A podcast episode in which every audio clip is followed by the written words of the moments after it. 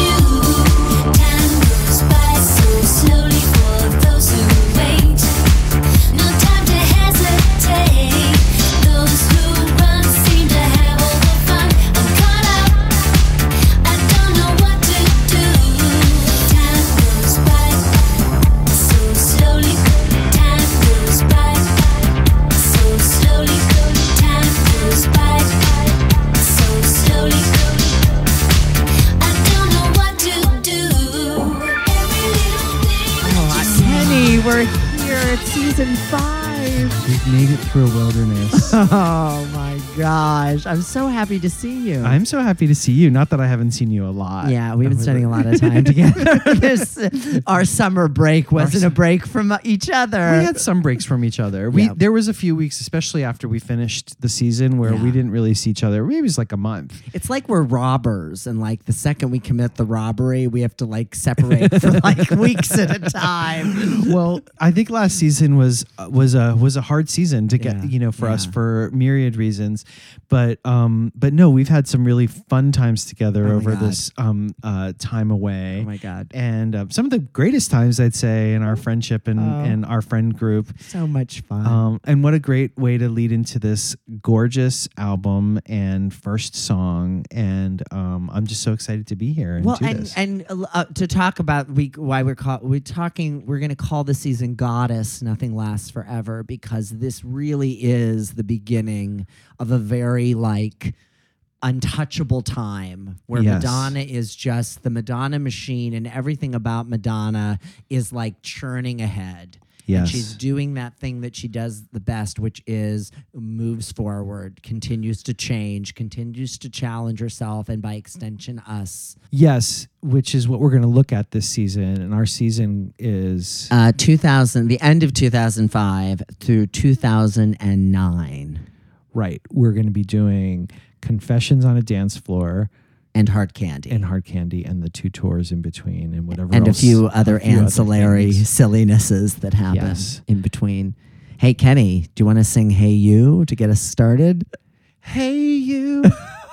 I knew you were going to just jump into it. Here we go, season five. Hey, you. oh, God. All right, enough. It's something to look forward to. It is. It is. Yes, I would say that Madonna's new record is is um, brilliant. Music news.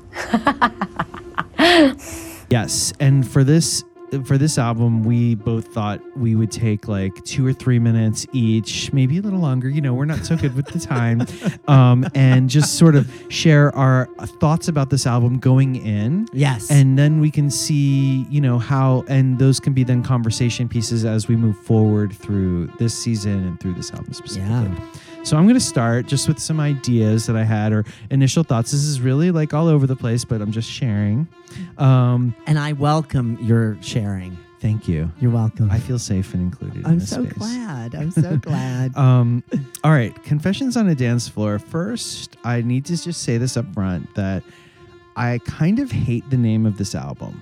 It's not as clever or as resonant as other album titles to me, and it's the first album that hasn't been also the name of a song. Right? Which I think is interesting. We don't get another album with a track title until Rebel Heart. So this whole season are like names of albums that aren't connected directly. They're they're bigger ideas. Um but I don't want anybody to get me wrong because like I adore this album. I'd say it's one of my top five, not even top five. I'd say it's like erotica and then confessions, like are probably, and then music is probably third. Ray of Light. I don't know. I could go on and on, but um, and to my ear, it's as fresh now as it was in 2005. It's like aged beautifully. I don't feel like it's actually aged at all. It's sort of like it's like it's it's beyond time as opposed to the last two albums like um, music and american life which i think were sort of rough and tumble productions they were sort of like trying to get to something raw and gritty this is like slick like slick slick slick slippery so shiny and layered it has depth but it's smooth on the surface like a gem. It's like really enticing in that way. When this album came out, I was going through a high point of my like traditional playwriting career and a low point in my personal relationship. I escaped into this album a lot during this time. It got me out of bed, into the gym, and to and from teaching artist work and into rehearsals and through lonely nights and into bars and clubs for nights out trying to stretch into some new single version of myself. And I was like 35, 36 during this time. I had no idea what the fuck I was doing this was also a time I remember very clearly of MP3 players. Like, and so I had this weird one. I think it was like a Rio. I can't even really remember what it was, but it had like, I feel like the first one I had could have like 32 songs. And I thought that was amazing. Then 48, then 120 songs or whatever. And then you got to some point where you realized like, that still wasn't enough songs. You know, I was I spent so much time like on the MP3 player like app like taking songs off and putting songs on every day so I had a fresh mix. But Confessions was a and that album I think was maybe one of the first albums I bought digitally because I definitely I don't have a hard physical copy of the album, which I know you do have the CDs, which are gorgeous. And of course, I when I think about this album, I think of the terror of her accident mm. When she fell and the panic, which is not dissimilar to the moment that we're currently in, in the moment as we're recording this of like, is she or isn't she okay? How could her body betray her? Or what happened to her body? You know, um, and um, but back to the album. Sonically, um, it's like so phenomenally beautiful. Lyrically, it's compelling. It's a spiritual album in disguise, which I know we're going to talk about a lot. I think Get Together, Future Lovers, Jump, How High, Isaac could be and are continuations of themes in American life. The fragility of life, the need to seize the moment, love as the center of a higher power the light the illusions of the physical material material world the beckoning us to take action to jump to accept her invitation to join her in the light the wondering of can we connect the, these things that are getting in our way or get them out of our way.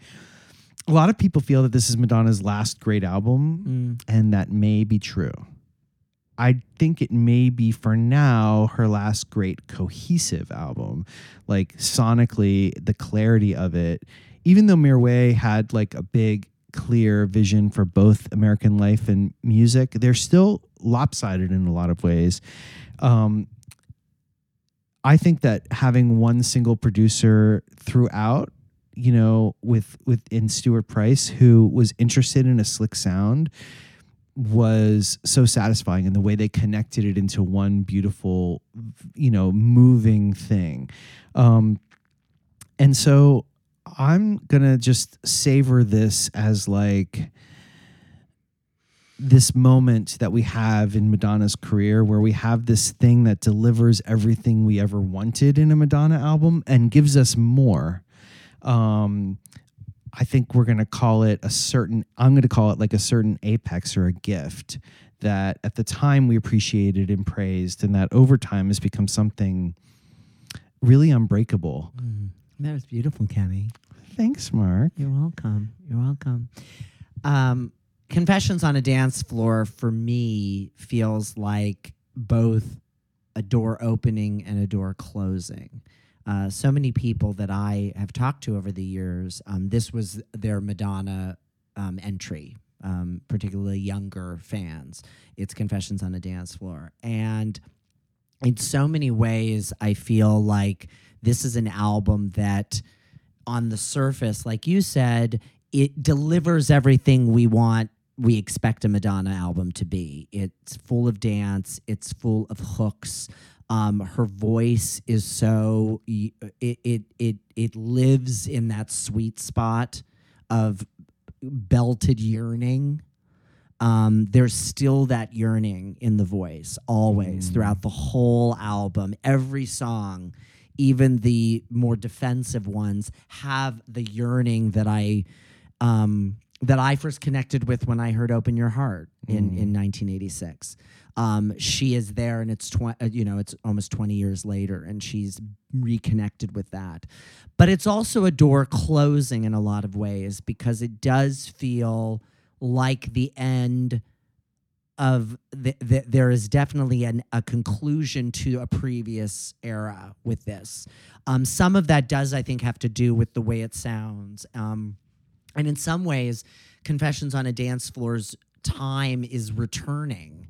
Um, we have people like Dua Lipa. We have people like who Stuart Price obviously worked with. We have a kind of disco renaissance happening now. I mean, uh, Kylie Minogue has a record called Disco. You know, Beyonce's record Re- Re- Renaissance in many ways evokes a kind of all dance nonstop a thon that you know Confessions on a Dance Floor pretty much pioneered.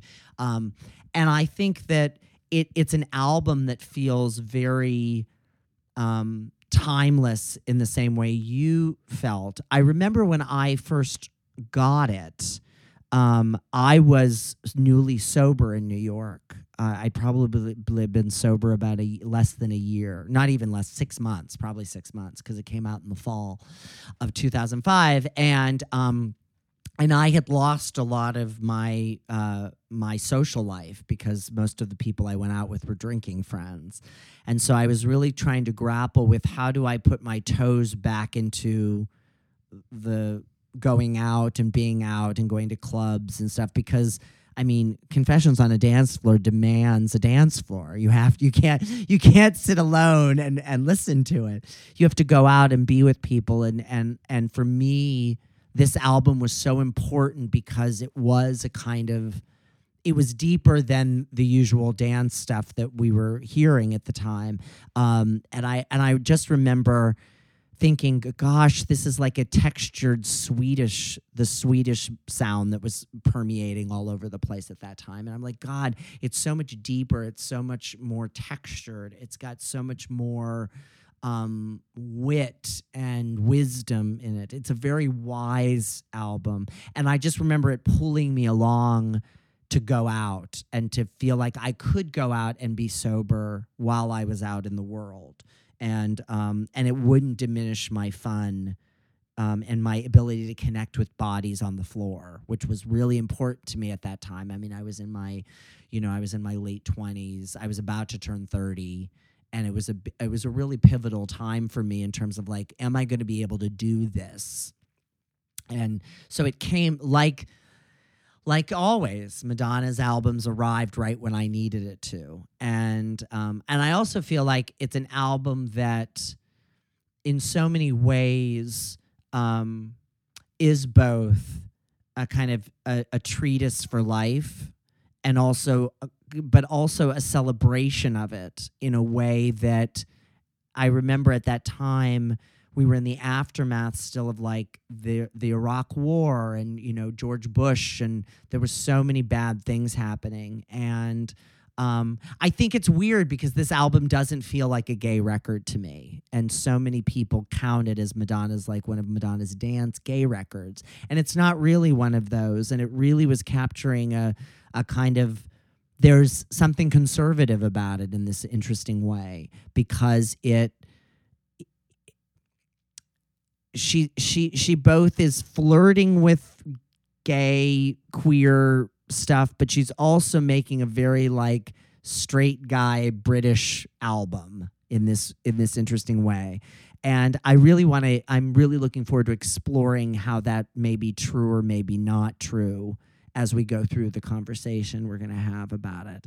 And um and yeah i just when we we listened to this album together um and it was so much fun and we were so i was so dazzled by how energetic how much energy just courses through it all the whole way the whole way through. Even a song as beautiful and as meditative as forbidden love which i i just love I, I, there's still so much in it that I'm just like, yeah, it just, you lift out of your seat all the time when you're listening to the album. And even to this day, I mean, I was listening to the Sorry remixes yesterday while I was running, and and um, I was singing along as I was running down, running through the park, and people were like, "You go with it, keep singing," and it's like it's like you're sharing, you can still share it, and and it and the, the energy of this album is is um, contagious, even when people can't hear it themselves.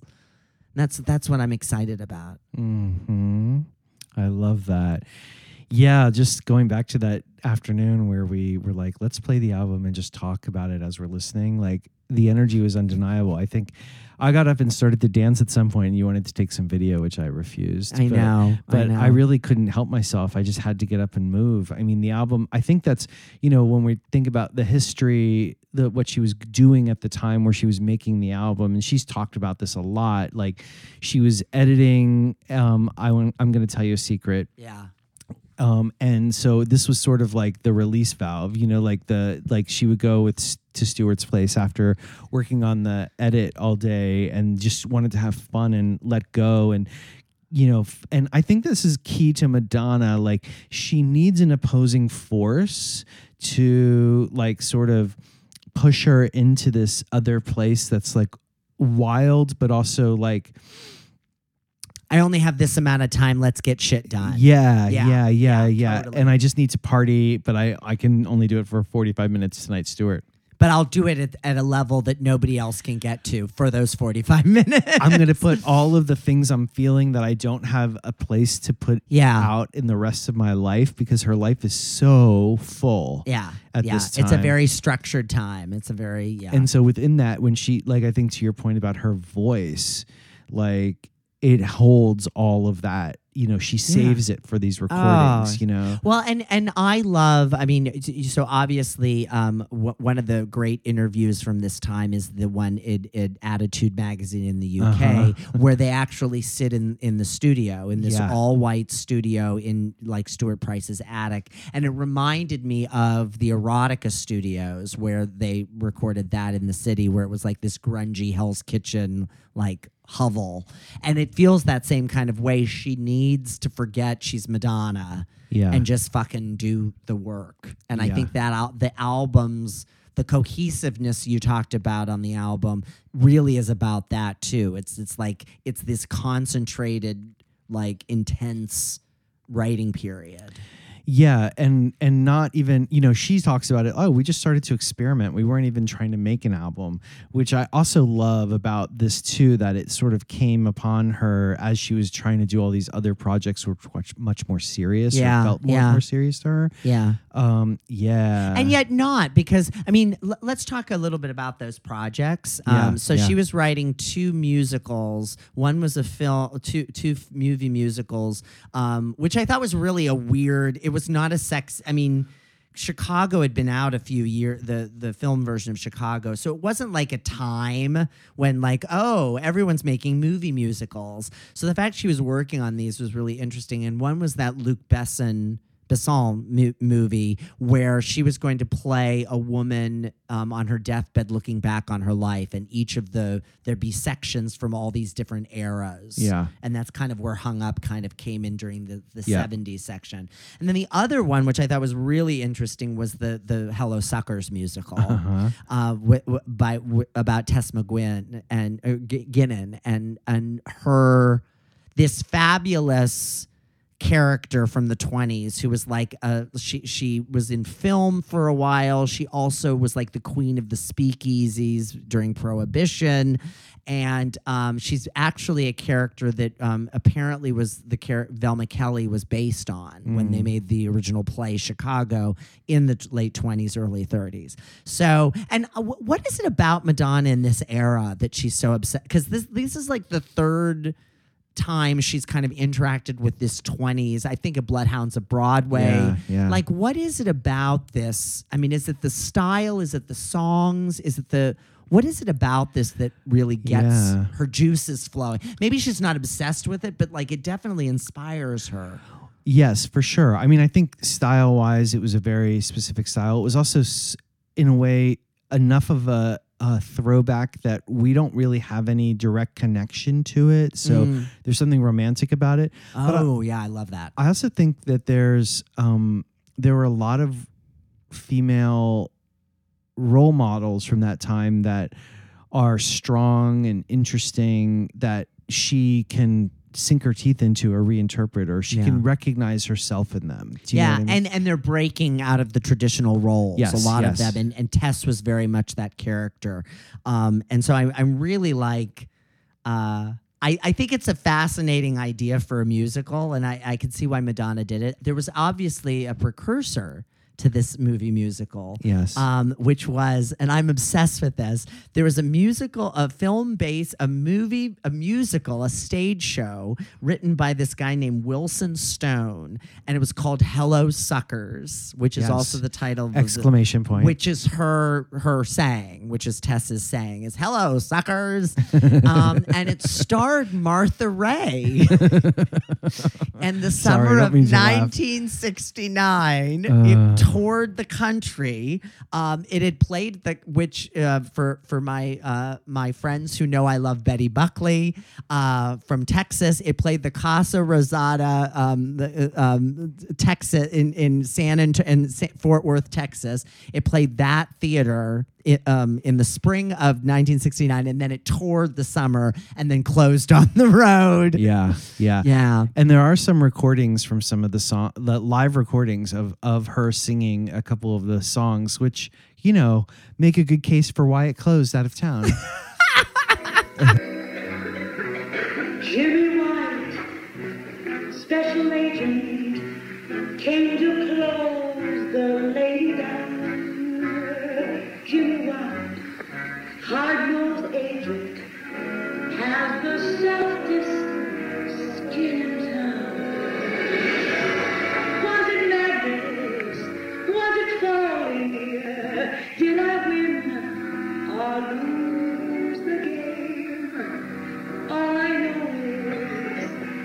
from that moment I will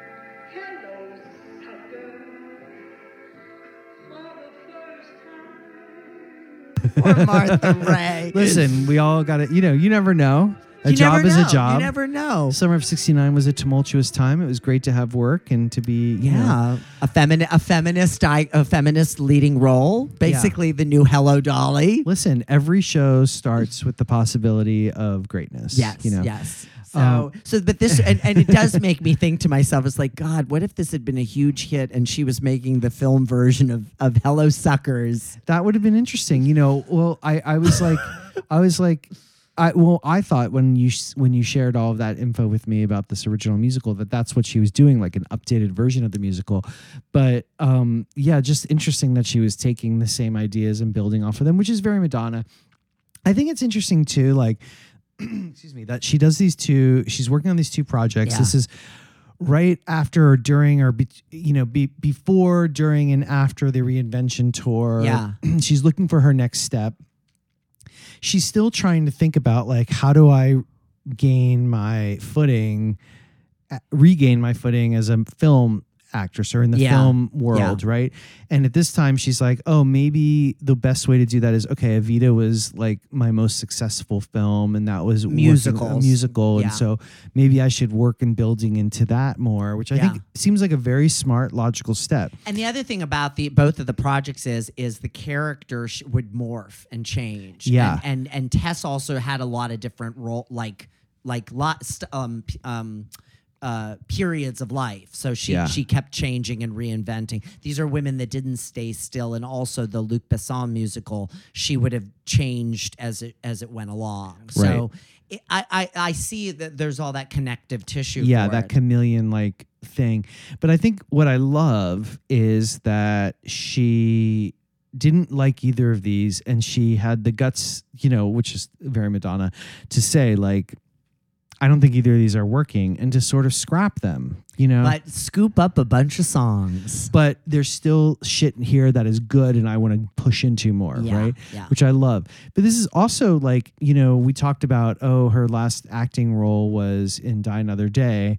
But, you know, Madonna didn't know that in 2002 or 2004, 2005. She Yeah. was still on the road of like, I'm going to, but it is through the scrapping of these projects that she starts to go, what if I worked behind the scenes? Yeah. Because in every interview for this cycle, Yeah. she talks about I want to direct a film. I want to direct a film. I was just gonna say, like that was the and and she's very matter of fact about it. It's not like, well, It's we'll gonna see. happen. She's like, it's going to happen. I'm Right. going to direct a movie. and I think in a way, you know, look, I think we can have different opinions or or there can be lots of opinions about her the quality of her directing work or our interest in that. yeah. But in a way, it's like a better role for her. Well, I know? think I think there's a lot of uh, resistance against when you're in development and you're a writer. You do have to kind of wait for the director to sign on, Yeah. and that's kind of like I think there's that perception. And she's married to a director; she knows a lot of directors. It's like it- once we have a director, we can green light it. Yeah. and I'm sure studios are saying that's she's like, well, then I'll be the director and green light it. Like, Yeah, yeah. you know. And I also think uh, it's really unlocked when she decided to commit to that idea. It's really unlocked a lot of different kinds of work. Yeah. She, she she's she's you know if you think about all the different things that she um has optioned over the years. I mean, there that Robert Plunket is coming back into the news. Robert Plunket was this avant-garde uh, queer writer. He has a book called The Search for Warren Harding that's a back out. Um, New Directions is publishing it, and his second book, um, which is about a uh, a housewife who becomes obsessed and manages the career of a gay porn star. Madonna optioned that movie, Oh. that book for years she had the option on that book and so she has a bunch of these like weird book related um, i know there's an andrew sean greer book that she won't get r- r- release the option of so so it, it unlocked these other creative interests that she could because Yeah. it's not tied to her Right. having a role Right. Yeah. so that's she been really interesting. That. Um, so she starts working with Stuart Price, but there was there was also this really interesting. I heard a rumor around this time that she met briefly with Martin Gore from Depeche Mode Oh. about possibly working together, Okay. which I thought was a really exciting. Yeah. I was like, whoa, that would have been amazing. I, I met Stuart Price when I was looking for a keyboard player for my Drowned World tour. Actually, Mirwais suggested him to me. He uh, played a, a record that he had uh, made called Jacques Lu Cont, and I loved it. And I was told that he was very cheeky and uh, talented, and I said, bring him on. So he came to play keyboards for me, and then I fired my musical director. Uh, and then Stuart stepped up to the plate, and he became my musical director. And then since then, we've just been writing songs together and collaborating on stuff, and um, it's been a great musical relationship. So, what was the biggest challenge for you both when you were making the album? The biggest challenge for me when I was working with Stuart was not falling asleep on the couch because he's got a really comfy couch in the studio. And I was very tired from editing my film, so I would come to his loft where the studio is and I would lay down on it to like write my lyrics and he'd start playing music and I when I focus on music it actually puts me in a trance. So I was very tired and I had to keep sort of I could I, suddenly Stuart would be standing over me going, "Wake up!" So, um, uh, and the other part was actually trying to remember that we were working because we had so much fun together. Stuart Price, obviously, we talked about him a lot last season, but he's the only person whose musical directed two of her tours. Yeah. And and wound up doing even more with the three actually, because he does confessions. Yeah, yeah. And then um, he's also the last of the of the singular Yes. collaborators. Yeah. This is this is the last time that she works with one producer Yes. Pretty consistently. Yeah, for sure. And like I said, you know, earlier, like it shows, it shows in the cohesiveness of the album. I think, you know, a little more about Stuart Price. Yeah. One of the, the some of the things I love about Stuart Price is that he has all these other names. which is very Just like just like Madonna. like he's the thin white duke Yes. he's le digital's rhythm rhythm rhythmness he's um paper faces because Yeah. you know and then he as his um his group that i love um is zoot woman yeah, yeah. um, and they have two songs that I just want to highlight for a second because I think they're important for us to think about, but also they're just fabulous songs. One is Automatic. Yeah. Do you know that song? Yeah, I do. Yeah. All right, let's just listen to it.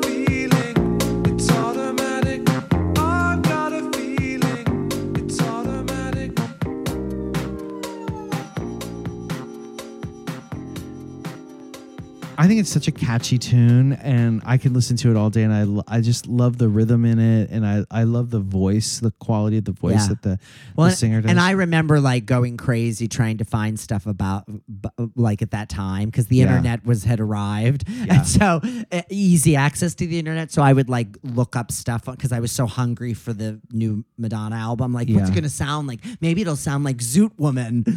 right. Well, Yeah. why- and it kind of does, Yeah, you know. yeah. And then um, later they had this song called "Gray Day." Do you know that song? No. I'm gonna play you a bit. of Gray Day.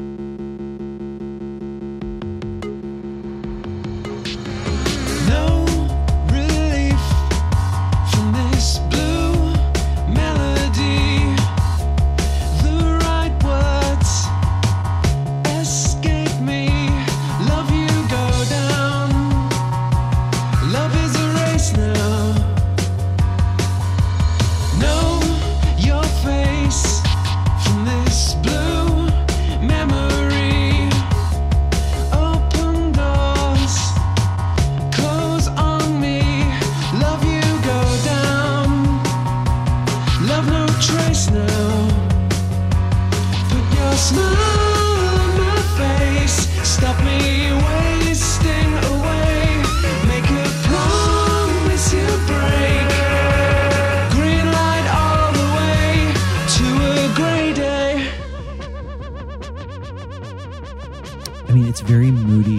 different than automatic. It's like not. It's it's heavier. It's moodier. It's more um, 80s kind of synth synth uh, goth synth. But I love it. It always makes me move. Well, and it also has it, it also has that like it captures that element of Confessions on a Dance Floor, which is kind of the darker. Yeah, like in Forbidden. Love. or- Yeah. yeah, totally, totally. And then, you know, as I was doing another, like looking around for Stuart Price stuff, he does this great DJ set for Fabric Live. It's Fabric Live 09. It starts with this great cover that he does with Mirwais of the Rolling Stones song Miss You.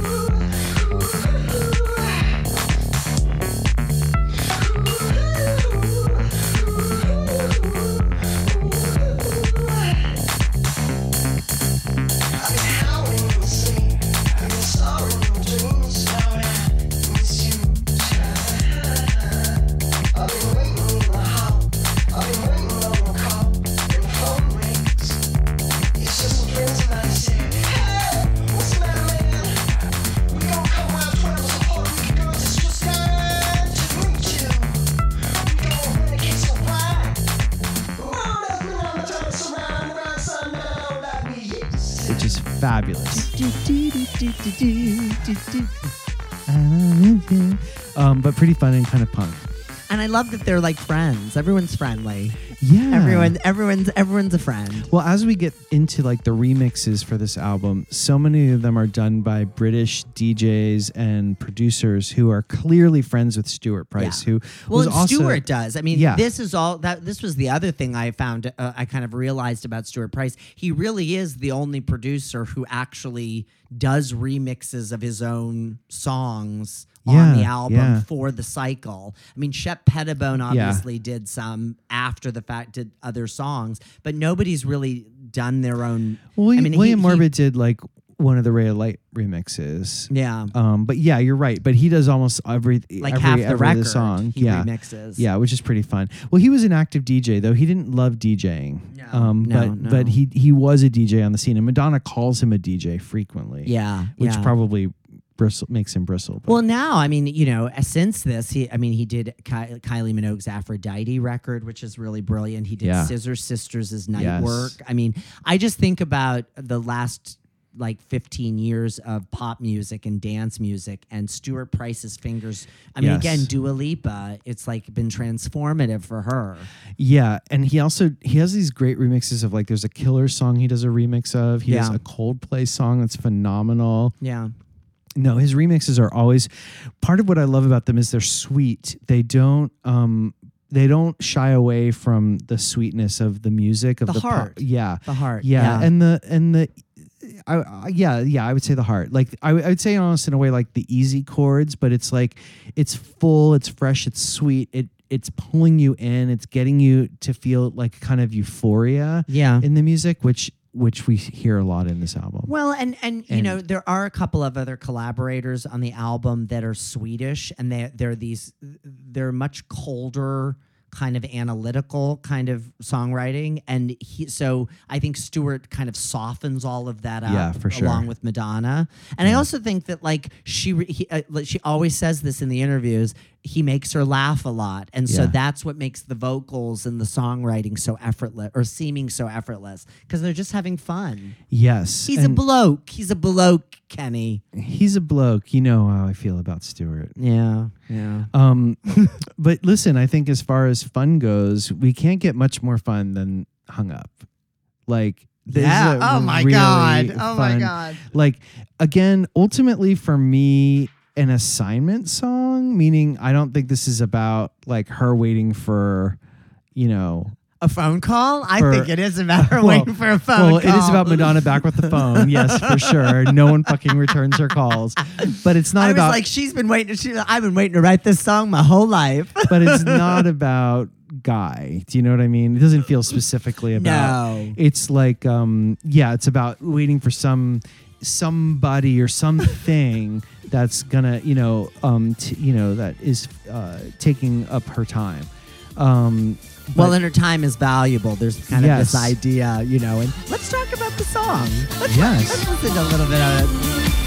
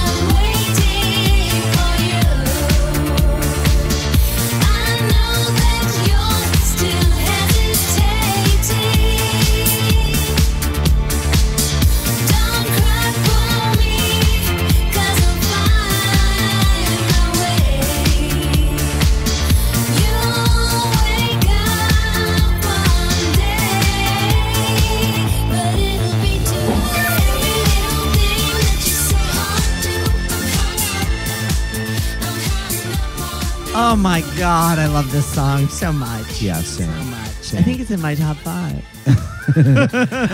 I understand. It is in mine too. Yeah. Um, and uh, I never tire of hearing of it. Like when it when it if it shows up randomly on my you know mixes or whatever, I'm like, oh yeah, and I just go for it.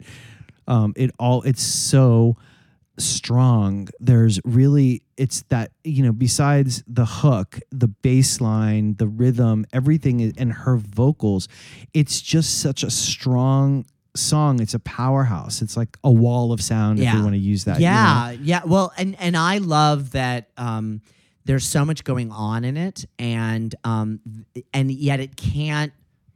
Madonna is always leading the charge, even even Yeah. when the hook kicks in and when the sample is is going. Madonna's always in charge of the song, and there's this anthemic quality to it Yeah. that makes it it's both about a very specific um, situation but it's also it has that restless energy that going out and clubbing gives you. It's like can we just get in? It's like i feel like they're in the it, it captures that moment when you're waiting in line to get into a club. Yeah. it's like are we going to get in? What's going to happen? What do i have to do? What do i have to say? Like Well, let's go let's go let's go. I mean, the whole album, and of course, the song starts with uh, a ticking clock. Yeah. Which is like, yes, it gives us. I mean, a ticking clock is a ticking clock. It's like we only have this amount of time, and Yeah. we're going to use it, and this is what we're going to do with this time. And if we don't, dot dot dot, right?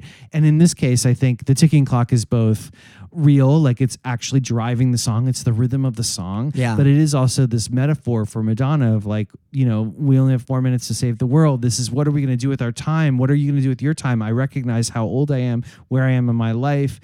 I don't have time to waste. You know, let's go for it. You Yeah. know? and the album is really like, and neither do you and Right, neither do you right. so let's let's fucking Let's fucking do it. yeah I think that that ticking clock, though, I want to say, comes from a, you know, I think it's kind of stolen from another Stuart Price remix of what you, what are you waiting for the yeah, Gwen from, Stefani from Gwen song Stefani. because yeah. in that that starts with that same ticking clock.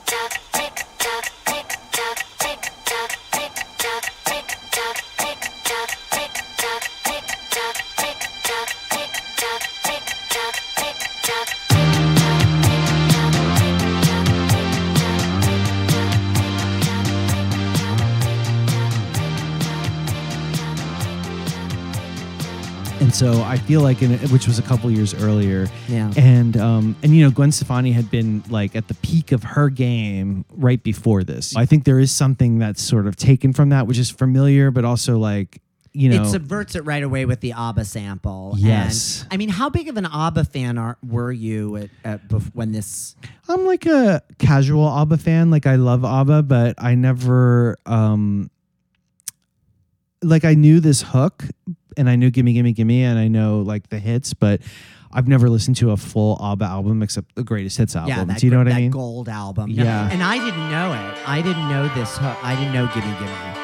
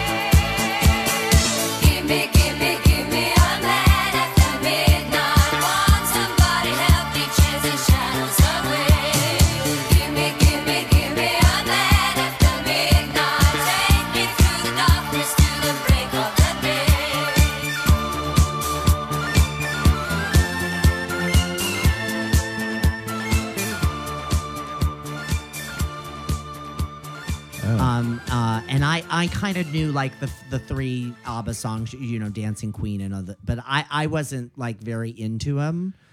uh, when I was growing up, and we didn't have a lot of. I mean, they played a, a couple of songs every uh, uh, at the clubs, but it was the same ones. Yeah. So I was like, oh my God. And obviously, Madonna had to write them a letter um, imploring them to let them use the sample. Wouldn't you love to read that letter? Oh my God. Well, she probably just said, you know, I grew up listening to you and I love you and, you know, da da da da da. And then she played the song for and them. And then like she she played, says. the, you know. Um, Well, she asked us so nicely. Did You she? know, she through did. her, through seven five lawyers or actually? said, no, no, no, no.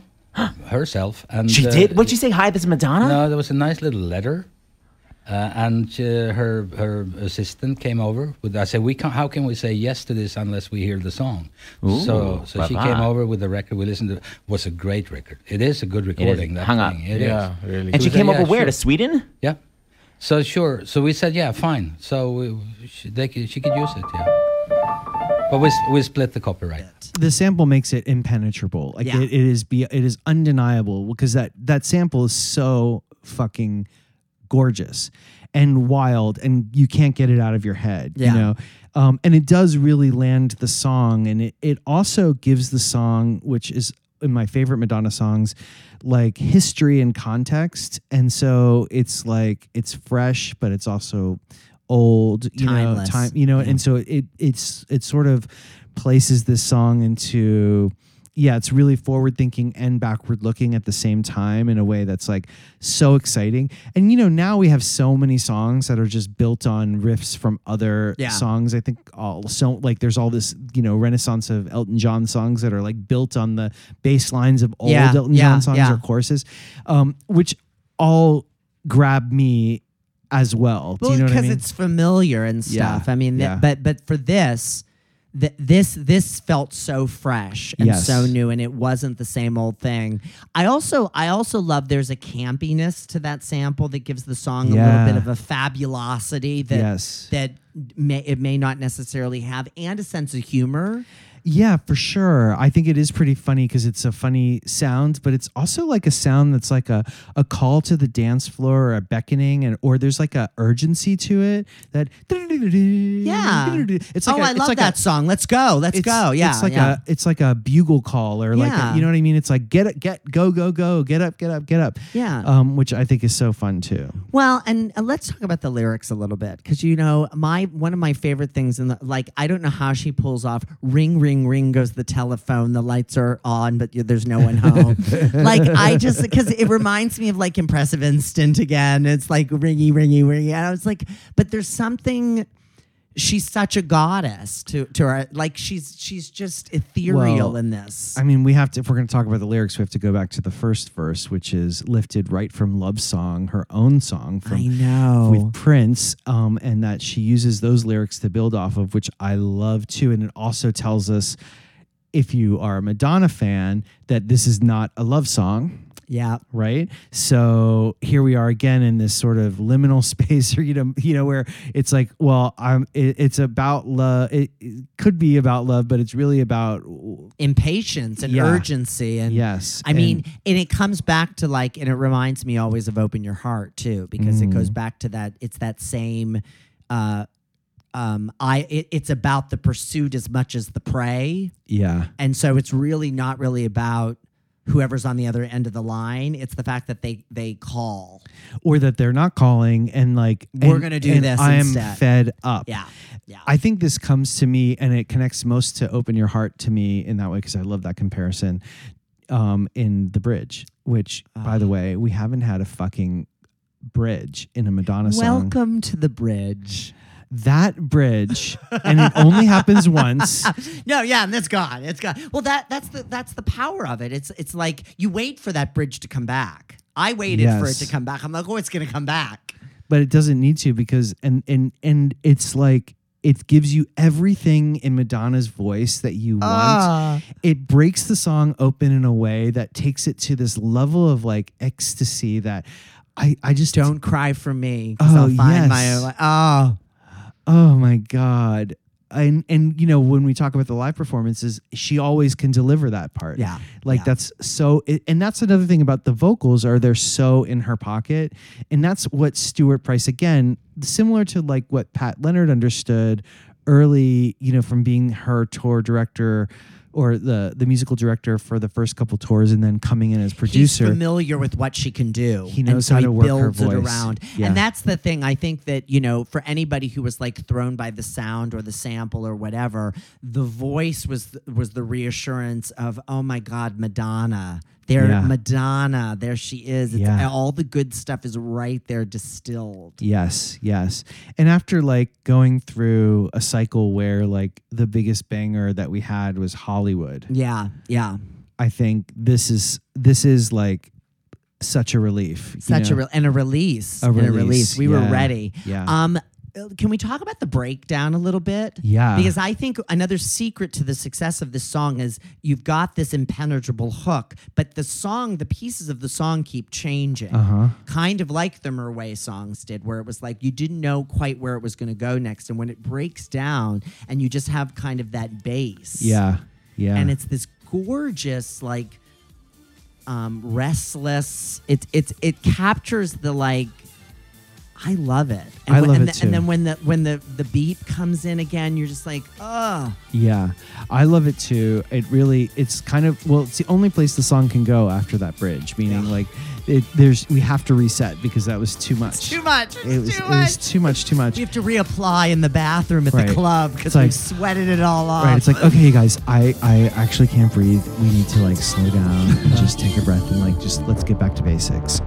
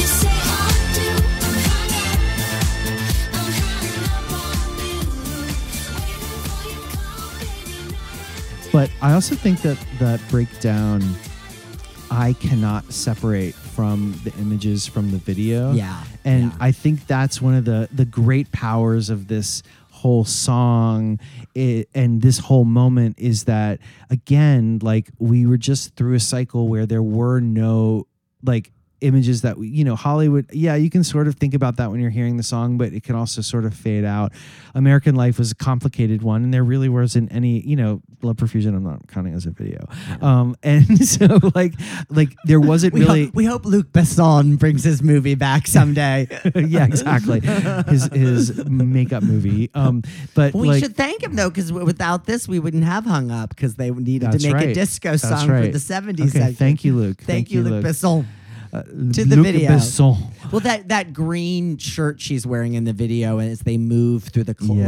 like against that wall, and it's that slow motion. And it's sexy. So sexy. Should we talk about the video? The Of video. course. So this style time, she's wearing a lot of fake eyelashes made of like like peacock quills and silk and and then lots of dangly fabulous earrings and Yes. and um necklaces, lots of like Oh things God, the like that. dragonfly necklace that she wears in all of the, um, all of the interviews. Oh She's like, "This is my lucky God. necklace." Oh my God! But but also like the crystals that are on her eyes. the rhinestones, all of the different yes. things, Ugh. the strappy sandals or the "Don't fuck with me" boots. Oh, I can't. tucked into the I can't even breathe. It's just so gorgeous, Oh, so it's, gorgeous. It's, it's a great style. A- A- Adrian Phillips, man. Ar- Arianne. Arianne Phillips, man. She is taken center stage. She is she yeah, Madonna's just like do with me what you will. Yeah. Yes, yes, yes, yes. There's one day like when she's doing promo which she did so much fucking promo for this uh, album. I, I don't. I mean, we could have gotten second jobs just monitoring the promo for this fucking cycle. yeah, there was one day where she did like five events and she had a different outfit for each event. and like she every outfit was a 100 110 100, yeah, yeah you know yeah. like every outfit was flawless perfect gorgeous and i was like damn like and we don't ever get this again you know No, there's no, no, no, no, no, like- no, no, no, no, no. It's it's like shocking. It's like shocking. But but I have a I have a let put a pin in that that Yeah. diversity of of clothes because I have something else I want to bring up later. okay okay Um. So the video, obviously, yeah. we should talk about this accident. So Madonna, on her birthday, Yeah. tried to ride a horse that everyone said she should ride, but she'd never had experience. It wasn't her horse. She's very clear horse. about that. Every time she says that, I'm like, whoever that person whose Her horse it was, friend, yeah, her friend her is friend like, is "You like, should fuck you, this." fuck you. You know, that's not her friend anymore. Do you know what I mean? no, no, no, no, no. Eight bones. Eight bones in her body were, Yeah. were broken, and um, Cynthia McFadden walked her through all of them during Yes. that prime time live. But first, we want to talk about the horse and that terrible accident in August in the English countryside near her home on her 47th birthday. And it was a lovely ride. Everything was perfect. The sun was shining. The sky was blue. The birds were singing. And my friend said to me, Oh, God, you got to try this horse. He rides like a deer. And I said, Really? She's like, Yeah, yeah, get on him, get on him. And I said, I don't really know how to ride a polo horse. No, no, no, no, no, no. He's so tame. He's so lovely. But not for long. And he just went crazy. I said, I can't handle this. I'm going down. And in those moments, I mean, are you thinking Christopher Reeve? Are you No, thinking? I wasn't thinking that at all. I was like, I'm graceful. I'm a dancer. I'm going to land. I'm going to roll. It's going to be fine. And um, I tried to stand up. My whole skeleton just collapsed on me, and I just fainted. I got up and started to try to walk again. Like, I'm okay. Nothing's wrong with me because it was my birthday and I was not going to break a bone, okay? I wasn't going to be on the injured list. So give me the inventory. Okay, uh, I broke my collarbone. I broke my scapula in two places. I broke four ribs and I broke my left knuckle. So Did you cry? I cried a lot. I cried a lot and I cried mostly from pain because when you can't set bones, it's very painful. Where was Guy? He was with me, but I was in so much pain. I, I think I must have screamed at him for so long that he left the room. I'm not really sure. Oh, I just kept screaming, morphine, morphine. So what did you tell the kids? I mean, they must have been freaked out, weren't they? No, actually, my daughter was thrilled because it meant I would just stay in the house all the time. Captive mommy. yeah. She said, Mom, can you break your arm more often? Because we get to see more of you. Which is not really what I wanted to hear. You are sort of perpetual motion. Yeah. And I guess the universe wanted me to slow down for a minute. So you sort of acted like the lady of the manor. Ish. The grumpy lady of the manor. I was quite grumpy. So it takes eight broken bones to get you to sit still? Yes. I'm sorry to say. I feel sorry for Guy Ritchie in a way I never could have imagined. Oh, don't feel sorry for him. And um and so she's like hurt and taking shots of pain meds to get through the video Yeah, she she talks about taking like getting this um shot so that she wouldn't feel the pain, and she says this is pretty stupid of me, but I what was I to do? Yeah. and they were on um, a schedule she, and you know Madonna and her schedules. they were on a schedule but the video is really cool so dave lachapelle was supposed to do the video Yeah. and uh, they parted ways early on for Yeah. Problems Yeah, apparently he wanted it to be like kind of a documentary esque Yeah. video, and she's like, no. Well, but it does have a kind of like um, voyeur kind of quality to it because the video is really it was directed by um, Johan Renck Yes, ultimately. yes. And I love it because it's it's it- you know it starts off really simple and very like Who had done nothing really matters, by the way. We should discuss. Yes, yeah. yes. Well, and and you can see that in the close-ups in the dance studio when she's doing her dancing, and you, we're basically the mirror, and we can just watch her like emote to us.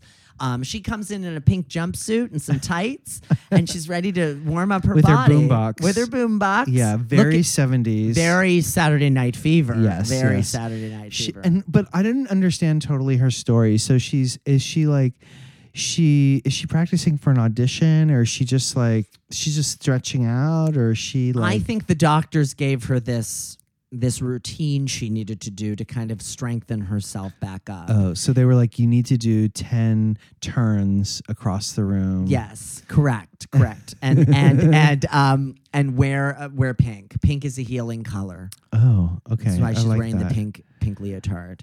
I feel like she could have been also um, preparing to audition for a summer stock uh, production, of. of Hello Suckers. Oh, I was going to say a chorus A line where she was going to play. Well, she would have been a great Sheila Bryant. Yes, she would have been a I'm great saying. Sheila Bryant. So she may have been going up for Sheila. She was like, "All I need is the music in the mirror." no, Like- no, that's Cassie. No, Oh, Sheila Cassie. sings Oh, at the Cassie, ballet. right. She's the Oh. sassy. Oh no, I think she would be Cassie. Oh, I'm thir- going to be 30 real soon, and I'm real glad. that's Cass. That's Sheila Bryant. Yeah, but Cassie is like. Yeah, Madonna's but Cassie's age. a doormat who's like, "Oh, I'm back in the chorus because I failed in Hollywood." Madonna's not doing But that's that. what Madonna's acting like. She's like, "Give me somebody to dance for." No, Sheila Bryant is the bitchy one who's funny, and she would be. Well, Madonna should play both. And that no, would be I one think of the I of think what phrase. she would wind up doing is saying, "I want to play Sheila Bryant." She'd play Sheila Bryant, and then she'd be like, "But I want to sing what I did for love at the end." Oh, yeah. She'd take it from Priscilla Lopez. she would. She'd be like, "You know what? And you don't get to sing this song." No, but she'd also be like, "Can you guys write me a new song?" What with the new song? Because you know Sheila doesn't doesn't get chosen. Cassie gets right. hired, but Sheila does not. Would it be a song like "I Don't Need Your Fucking Show"? Um, Would yeah. that be the tone of I it? think it would be sort of like, um, "I Will Survive." It would be an "I Will Survive" kind of song. I think the song is about you know what? I'm going to write my own show and be the star of it. I don't need to be in the chorus of your show. Right. That's the that's the song, and it's going to be called Sheila's Show. That's the song oh, title. You think so? I think so. I think it would be called "I Can Make It on My Own." Sheila's show. Marvin Hamlisch, get come back from the grave and let's write these lyrics. and song. Um, do you think Tina would be supportive of Madonna doing this? I think Tina was right off camera, Tina, her ready, assistant. re- ready to towel off the boombox because you know it was getting wet. yeah, things were getting serious. But meanwhile, while Madonna's like rehearsing this, we're seeing all these different kinds of dancers and all these different kind of worlds through London. It's not of- just London. Not just London. They filmed it in Paris and in LA Wow. as well. Um, and yes, we see some dancers that were just on the reinvention tour. Yeah. Um, Cloud is Daniel Cloud Campos is back, He's baby. at like a restaurant, which I'm presuming is a Chinese restaurant. Yeah. or- and or you know, I don't. Um, they're they're s- they're they're mopping up after work, and then they hear the song, and they we're going out. They start to go dance. We also meet for the first time Miss Prissy, who is one of the dancers who had been featured in David LaChapelle's film Rize. And one of my favorite parts where they're like hanging out at the bus stop, and then um, somebody drives up playing the song, and they just go crazy. I love well, and I love that it's because the, the that's all about the power of the song. It's Yes. just like I hear a song on the radio, we're going out. It's like a sign from the heavens. I love that they get into this car. They don't know. I don't. I maybe they know who this There's a lot is. of pe- a lot of cars in this cycle, Yes. and a lot of just jumping into pe- strangers' cars. Yeah, let's go on a ride. Hey. But that's what Madonna's saying, and, and she talks about this Take too. a She's chance like, I just wanted to- stranger. totally. Good going, stranger. Good going, stranger. She's like, get in the car. Let's go. Let's go. Go. So they get in this car though. They're obviously somewhere in like L.A. They get in the car and they end up in London at this club. And have you, have you ever seen them when they get out of the car and they look around like, where the fuck are we? How I did the hell did I we get to it. London? I love it. um, Madonna is walking down the street with her broken arm, carefully tucked into her gorgeous leather jacket. Uh-huh. Again, another gorgeously styled moment. Strutting down the street. That's She all. looks behind, like she, Well, she, somebody's she cruising cruises, her, yeah. she cruises him back. yes, yes, I love that. I love it. And I love the subtext of like Madonna is a mother of two and married and all set up, and yet she's still going out with the kids. I love it. She and she is. She's going out. She's like, I can still throw down, baby. And I'm going to meet my girls and we're going to go out. She's got the reddish hair, which is Oh. which is new, but also on brand for this, which is, looks fabulous Yeah. throughout. The reddish blonde, I guess we call it. And then we're in the club, and she's just going for it. She's going crazy with Oh the my dancing. gosh, They're doing Dance Dance Revolution, Right? Yeah, and I love that that moment in the in the subway. The the woman that kind of takes over and she kind of gives everybody a wink, does her moves, and then walks off. Yeah. Then she shows up in the Sorry video Yeah. driving the van. Oh, totally. She Um, um, hey, just as like a um, uh, sort of timeline. yeah. So this single was released in September 2005. Yes, right around Right. my birthday. It was like a little Oh, present. Of course. It was a little present It's for Mark. gorgeous. So we're in the we're in the fall cycle, the, la- Yeah, the last quarter of the year. Yeah. Uh, a month later, she releases "I'm Going to Tell You a Secret," Yes. and then so that's in October, and then November she releases the album. Correct. So this is a very very busy time, and all the promo for this out Covers everything. both things, Yes. and so it's kind of a lot. Well, and it's I think it's really smart too because I uh, uh, as much as I love I'm going to tell you a secret. Um, and we talked a lot about it at the end of last season. It, it's it's kind of not as sexy and Right. exciting, and it's from something that happened like over a year and a half before. Yeah, totally. So it's kind of like like the the album is like the the hook to get everybody Yes. interested, and then she can kind of follow up with with. And I've got a movie coming out. But also that the movie was, you know, originally positioned as being, and she talks about this as like Truth or Dare Part Two. Yeah. And we talked about this when we we talked about. I'm going to tell you a secret. Like it kind of you can see how that was where they started, and then the movie morphs into this other Morphs thing. into when this she other talks thing. about, she talks, a you know. I forgot until we were re- watching all this stuff again, like how much she does talk about Kabbalah and the spiritual Yeah. elements in Yeah. this cycle. Well, and I think it sets you all up also up for the actual album because for the, for all of the kind of pop juiciness of that first half, it really is a heavy album about big spiritual ideas Yes. and she's talks a lot about the devil this Yeah. you know there's a lot of things about the devil no and beware of the devil and you have to have the devil and you know there's lots of devils coming around and lots of that kind of like you um, warnings and so I think that a lot of the Kabbalah stuff kind of lays the groundwork for people to hear that on the album. I guess, but I feel like I didn't really. This is where I feel like the album has grown.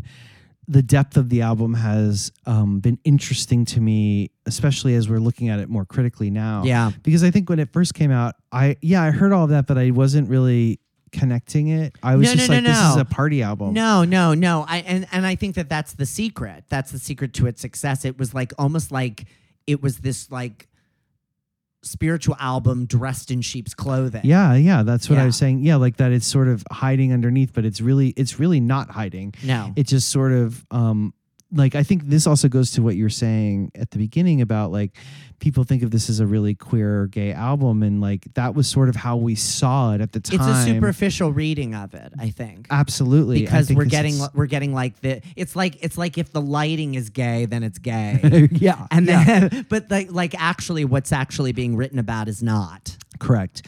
N- not at all specifically about queerness or, you know, but there are lots of themes that we can pull out that we can connect to as gay people, Yeah. right? Yeah. This Um, is who I am. You can like it or not. But for example, you know, when we're thinking about like a really gay song, like, you know, um, from a female diva, like, you know, I think like um, Padam Padam is like such a gay song.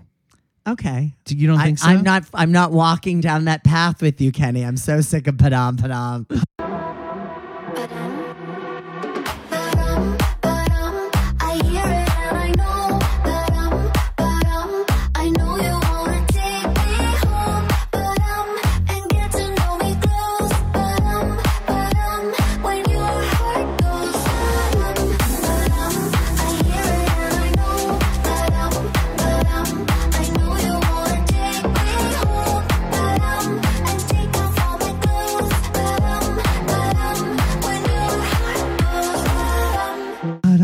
It's so silly. It's so silly. it's so silly. but like clearly and specifically positioned to be to be a an queer to be a gay, you know thing, queer yes, summer yeah. song Qu- which is Um, great. Which is great. awesome Great, love it love great. it I think of better queer summer songs. like what When love takes over.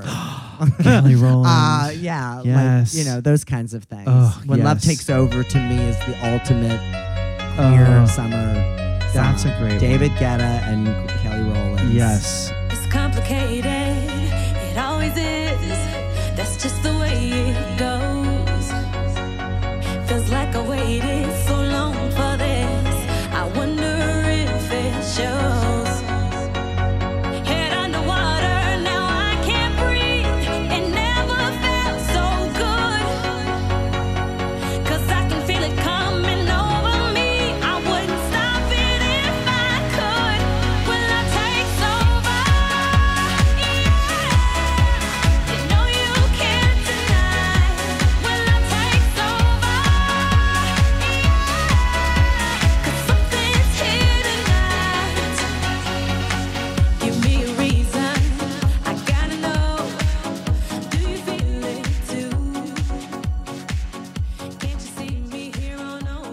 this morning. It's three minutes and 28 seconds, and it's out. It's Perfect. Perfect. Perfect. Um, Madonna went everywhere and did the, the the the number of weird promo things she did on this. Oh my. God. It's like exhausting. I, I'm exa- we I mean I, I I called you one night. I was like, are we gonna watch all the fucking interviews? Because there's literally like 82 hours. of- 82 hours. Um, she did stuff that was sometimes very specifically about confessions, and she did stuff that was very specifically for I'm going to tell you a secret, Yeah. like her visit to Hunter College.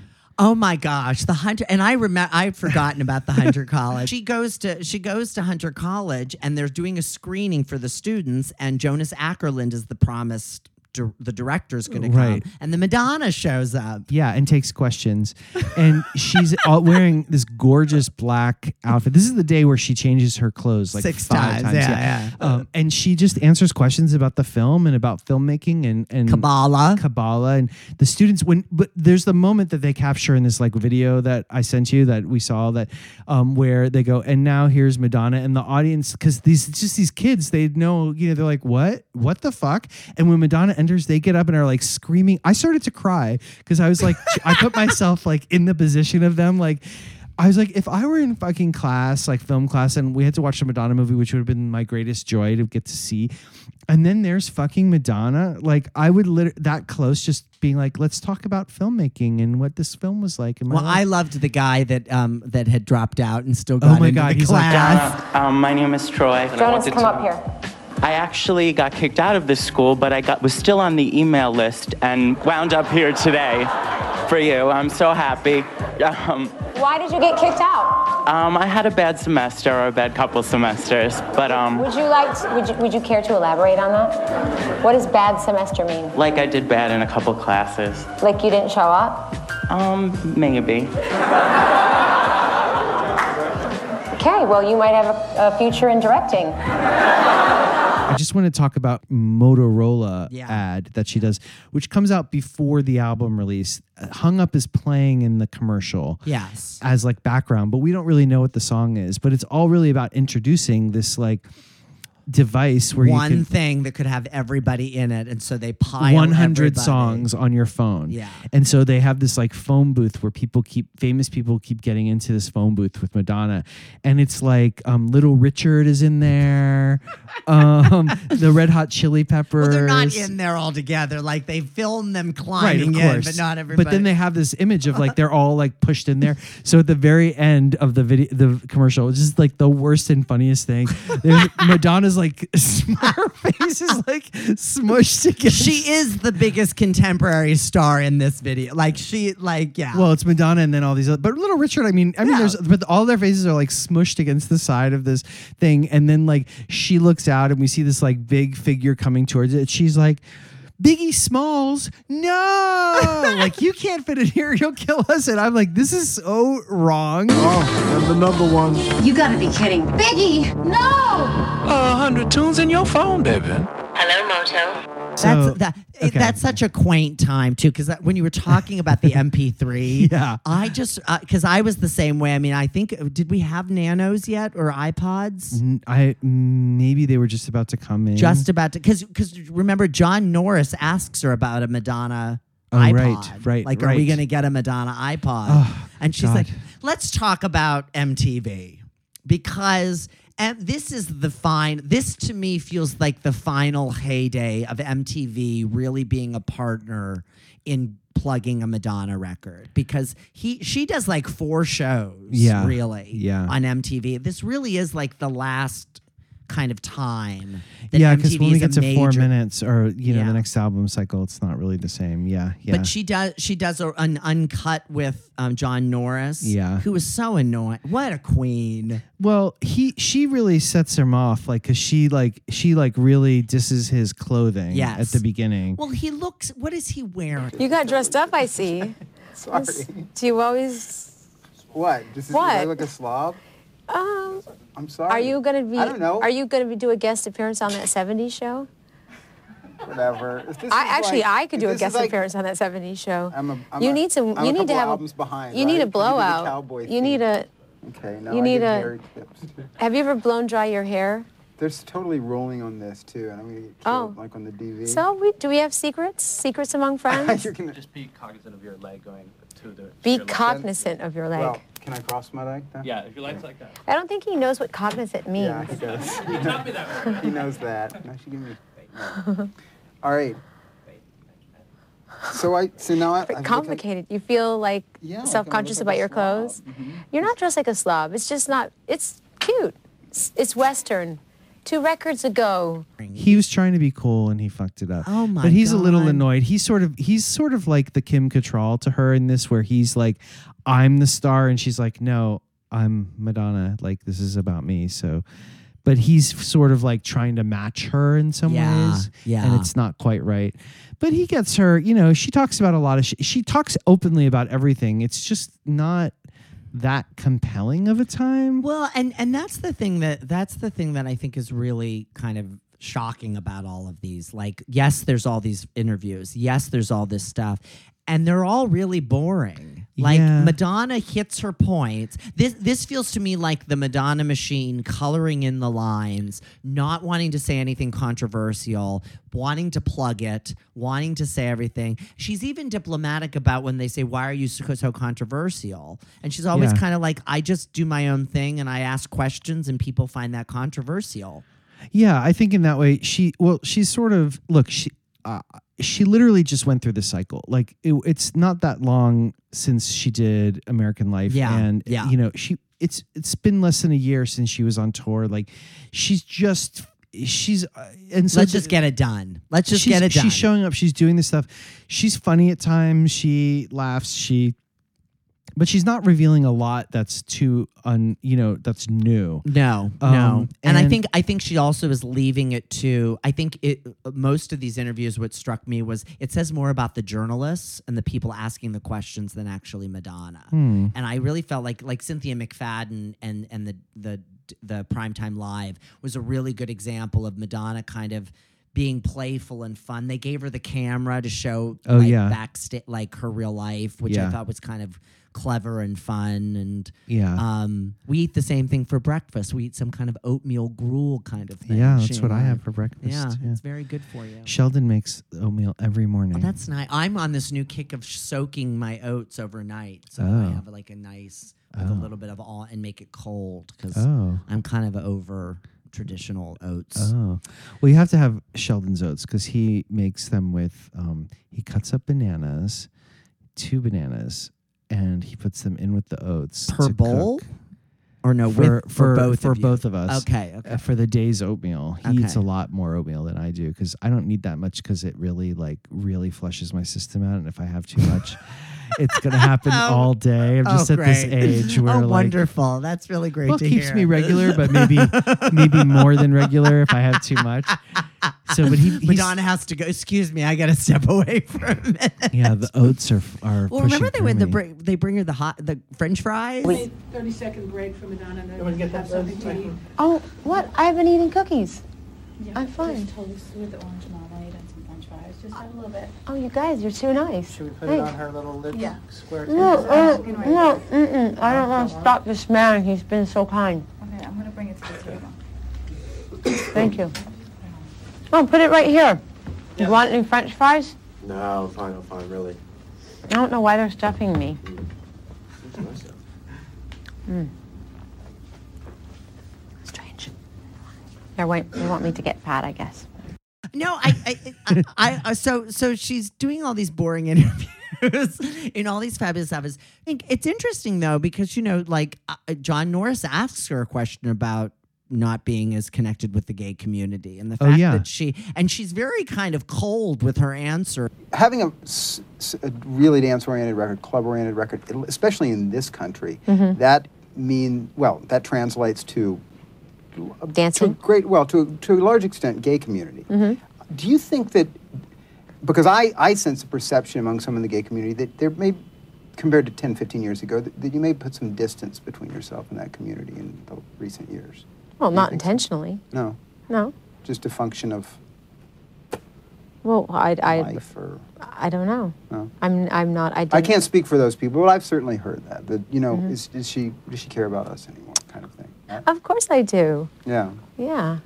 I'm very uh, appreciative and grateful to um, my fan base that's been so loyal to me in the gay community. Right. So, yeah. Not true. Well, what is that about? Because I was like, I, he's like, well, some have accused you of really not, you know, paying attention to your gay community, which I don't understand. Neither do I, but I also I think I think that we, really haven't talked much about Guy Ritchie, but the Guy Ritchie factor is kind of in play at this point. Yeah. And I do think um, a lot about American life and reinvention wasn't very queer. For sure. For and sure. so there is, you know, there is a kind of, and I think that she's clearly in this record and certainly this song, um, ec- reaching out to all communities. There's Yeah. so much diversity. There's so many different p- kinds of people. Uh, shown in the video and shown she's reaching out to everybody and she's doing these gay clubs pr- Yeah. for promos Yeah. like i think it's a fair question to ask i'm not so sure it, it's relevant though because she you know she is still Madonna. Madonna. Yeah. You know. Yeah, I thought it was a weird question and I thought he was trying to get her to, you know, rile something up and she yeah, I thought I thought that she She, like, shut it down, Yeah, she's yeah. like, "No, I I've always been appreciative of all my fans and I'm, you know, but you know, she didn't play into it, which I thought was yeah, weird that he did that. Yeah. Um she does of the promo stuff before we get onto like the live shows where she does it like, you know, on tour. Um what is your favorite promo performance of Hung Up or do they all blend together for you? They all blend together, but the one I love the most is the one with the Gorillaz at the Grammys. Yeah. I think that was so fun and so cheeky. I thought it was a stunt when they announced it. It was a stunt at the time. I was like, this is like so silly. And I wasn't a big fan of. I uh, like. Like I like Gorillaz as a band. I think it, like, that song they did was, you know, Yeah, I'm Good. happy. Yeah, do yeah. it. Oh, yeah, yeah. I loved that, and I love Damon Albarn. I think he's a a, a sexy little British man. But um, I thought it was just so much fun and so cute, and it also kind of made it. Um, she still has the sense of humor that Yeah. that I that I want her to have, and kind of there's an innocence about it that makes it sweet.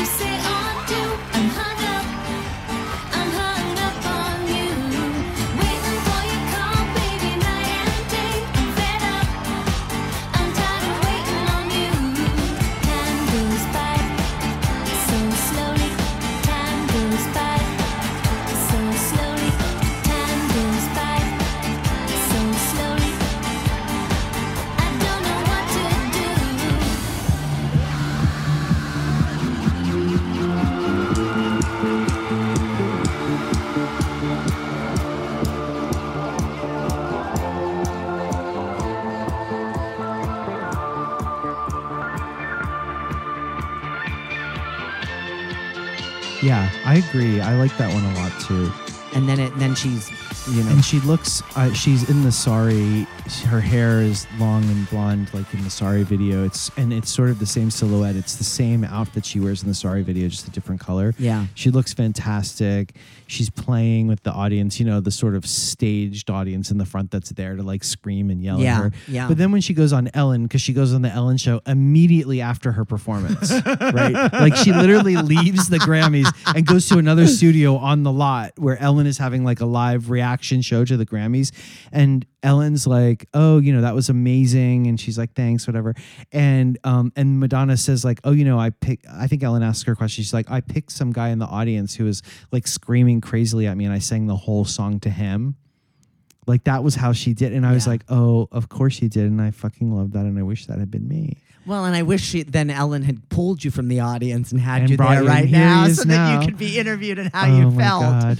And- can you imagine getting all of that though? Like imagine the energy coming towards Die- this homosexual dying. that's screaming and freaking out. I mean, Isn't that when she also announced she was touring? Does she announce it then? I I think think, she- she, does on Ellen I- show. she yeah. does announce yeah. that, hey, I'm going to tell you, uh, I'm Oh, going to yeah, gonna confess. I have a confession. I have a confession to make. Always Madonna on theme. On theme. I know you roll your eyes when I say this, but you know there was news right after she left the Ellen show that she was actually rushed to the hospital because she had to have a she had a hernia and had to have a quick little procedure. Oh. Um, well, she. I mean, uh, we we should talk about you know because the we kind of just skated over the the broken bones and stuff.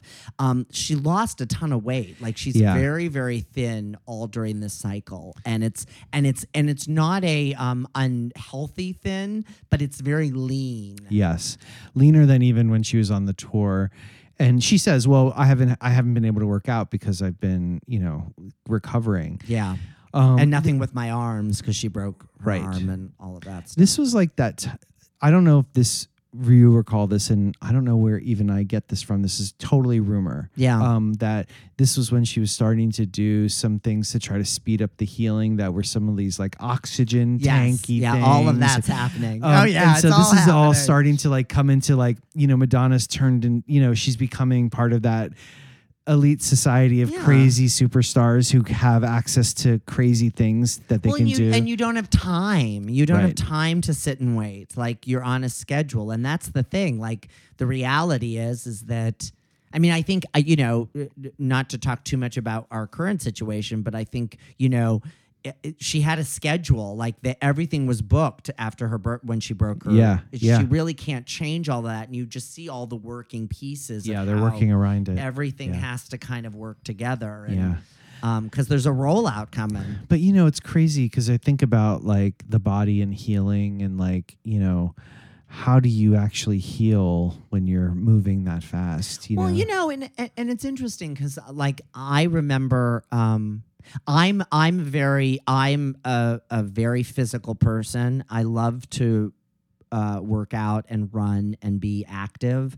I have run on injuries. Um, you know, I've I've had injuries and pains and stuff, and you just kind of push through it. Yeah. And I think uh, there's a period where you can do that very easy, not easily. It still hurts, but at some point you've either got to like slow down and let it do what it needs to do, or accept that it's going to be limited. Yeah. I feel like. Yeah. And I feel like there, the- you know, and I think for Madonna, there was definitely a sense of, okay, we're not going to stop.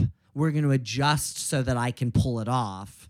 And then eventually I'll Right. heal. Right. But we'll limit it more. Yeah, and that could be why like there were so many interviews on a single day because they were maybe limiting the amount of time that she's out, and then she can have other times where she can recover. Hey, let's talk about God. We you know we we had made a commitment that this episode would only be thirty minutes. Cut to we're probably at like minute eighty two now. That's fine. That's yeah, fine. We haven't. e- Yeah, it's fine. There's lots to talk about. It's There hung is. up. We haven't. Uh, so maybe we want to talk about remixes. Yeah, let's talk about the remixes. Uh, the remixes. Yeah. So, um, Confessions is an album where I feel like the record company got it, Warner got it, and they were like, let's remix this bitch because the remixes are fabulous. I love these remixes. Well, this is where where I feel like the album does have a gay vibe to it because the remixes are like so sweet and so good. Tracy There's Young so is many back. Everyone's back. Yeah. Yeah. yeah. But I think they also. I, I love all the remixes. There's not Yeah. one remix that I'm like eh about, but I will say the challenge of remixing an album that was already essentially a remix Album. yeah, Yeah. is really interesting. Um, and so some of them, a lot of them, the best ones really play close to the form Yeah. of the bones of the original song. Um, what's your favorite remix? of- Mine, mine is this the DJ Chus and uh, Ceballos remix. Oh. I love that remix. Oh, interesting. Yeah, I love it. I think it's so fresh. I think it's so sexy. Chus and Ceballos. These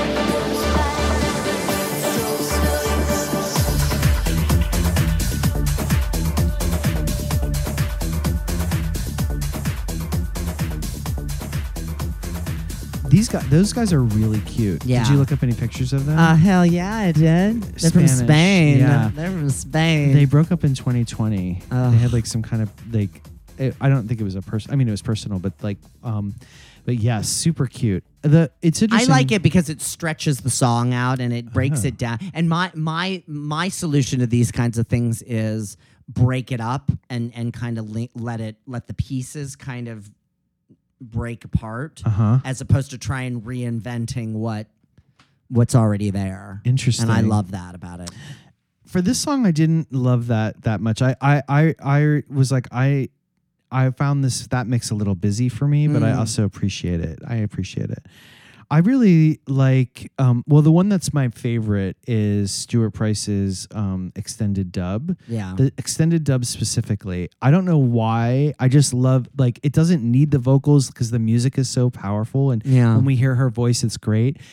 I, I guess I love that one sentimentally because I put it into our um, wedding playlist. Nice. And I remember Oh. very specifically, like I used that because I made, of course, I made the, the the set that the DJ just had to play on their Yeah. computer, and like I remember that this song when it came on, my friend Cynthia was like, oh, right before it came on, my friend Cynthia is like, "Can you introduce me to your dad? I've never met your dad."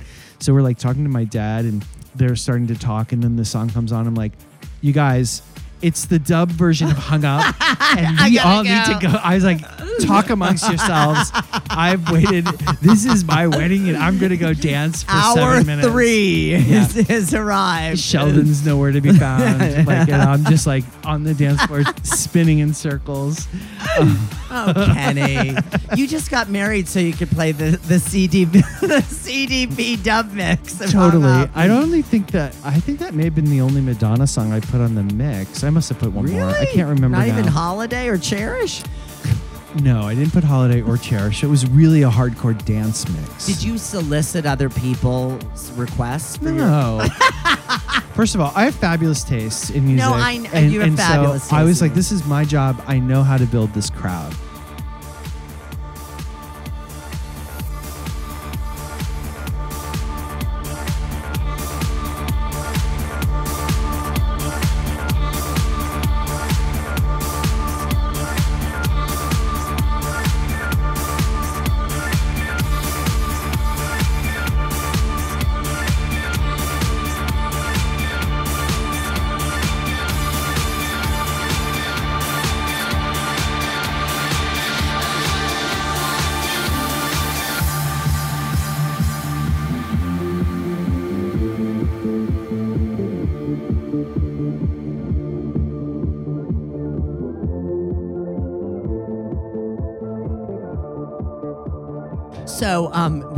I get asked to contribute, so like, what songs do you want to hear on the on the DJ Yeah, mix? I yeah. always include two songs. Yeah. I always include "Into the Groove" by Madonna. So Okay. there's definitely going to be a Madonna song on the on the mix. Yeah. And then I also include Kenny Rogers and Sheena Easton's duet "We Got Tonight." Oh yeah. Because I love it, and I love it's about having sex. We got tonight. Who needs tomorrow? Let's, make, it, last, babe. Why don't you stay? I mean, I love it, and it's about fucking. Yes. And I think it's important on your wedding day to remind people we gotta fuck tonight. so I always put it. I always ask to put it on the mix. You know, I think it's important. We didn't fuck on our wedding night. Nobody does. This is the thing. Everyone is so exhausted and so tired.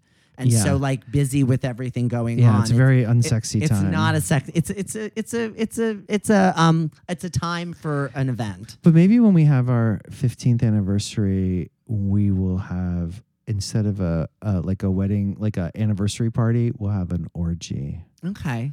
All right. I'll, I'll wait Obviously, for you that. won't be invited I won't. I'll wait for that invitation. You won't be invited, but I'll tell you all about it. Oh, that sounds like a great way to celebrate your 15th anniversary. 15th anniversary gangbang. What's the um What's the gift when you turn what, for 15? Do you know- Come. No. Oh no, my God. actually, I don't know. Oh my god. I don't know what the gift is. You don't we just know? no, we just celebrated our 12th Yeah. anniversary. Yeah. And the the gift was it was supposed to be or the things were. Wasn't were it pearls or something? Well, pearls was one. It was either pearls or satin or or linen, Satin linen, linen. I think. And so, um, luxury. So so fine. Um, all right. So other remixes, though, I think that the Tracy Young remix I like a lot.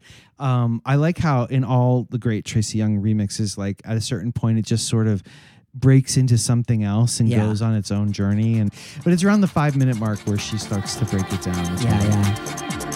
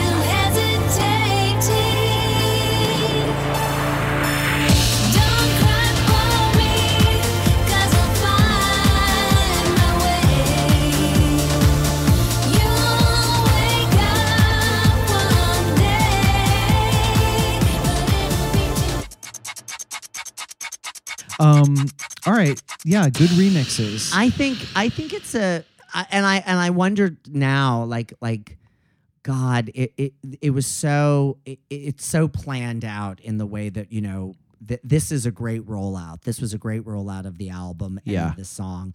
Um, the live versions, Yes. I, don't want to get too into them because we're going to talk about them when we get to those concerts. yes. Um, but so and, and again, I was kind of dismayed that the Confessions one is basically the same as all of the performances she had done with the the kind of imploring all the different sides of the audience to sing time goes So by so slowly. So good. Just keeps going. Just keeps Oh, going. I could listen to that forever. Oh my gosh.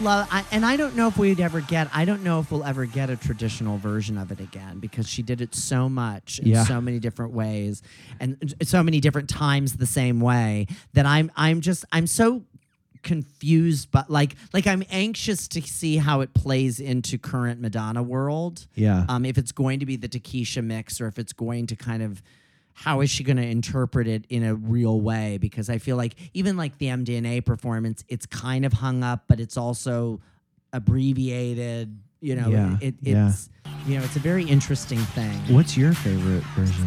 Live version? oh my gosh i really like the rock version that's in sticky and sweet Mm, i mhm. really do